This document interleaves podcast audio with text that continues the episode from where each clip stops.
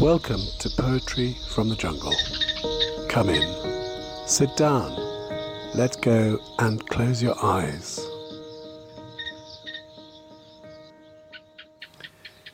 Indoor Games Near Newbury by John Betjeman. In among the silver birches, winding ways of tarmac wander, and the signs to Bussock Bottom, Tussock Wood and Windy Break, gabled lodges, tile-hung churches, catch the lights of our Lagonda as we drive to Wendy's party, lemon curd and Christmas cake. Rich the makes of motors whirring, past the pine plantation purring. Come up Hupmobile, Delage, short the way your chauffeurs travel, crunching over private gravel, each from out his warm garage.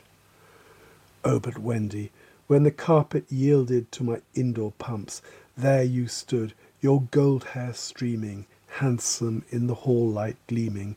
There you looked, and there you led me off into the game of clumps.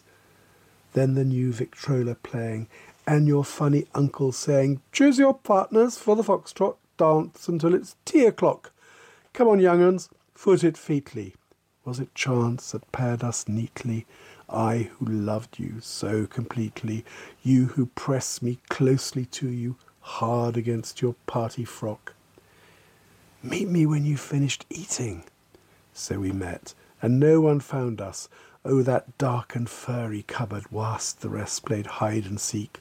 Holding hands, our two hearts beating in the bedroom silence round us, holding hands and hardly hearing sudden footstep thud and shriek. Love that lay too deep for kissing. "Where is Wendy? Wendy's missing." Love so pure it had to end. Love so strong that I was frightened when you gripped my fingers tight and hugging whispered, "I'm your friend." Goodbye, Wendy. Send the fairies, pinewood elf and larch tree gnome, spingle spangle stars a-peeping, at the lush Lagonda creeping, down the winding ways of tarmac, to the leaded lights of home. There among the silver birches, all the bells of all the churches sounded in the bath waste, running out into the frosty air. Wendy speeded my undressing. Wendy is the sheets caressing. Wendy, bending, gives a blessing, holds me as I drift to dreamland, safe inside my slumberware. That was a production of Poetry from the Jungle, from the Salon Press.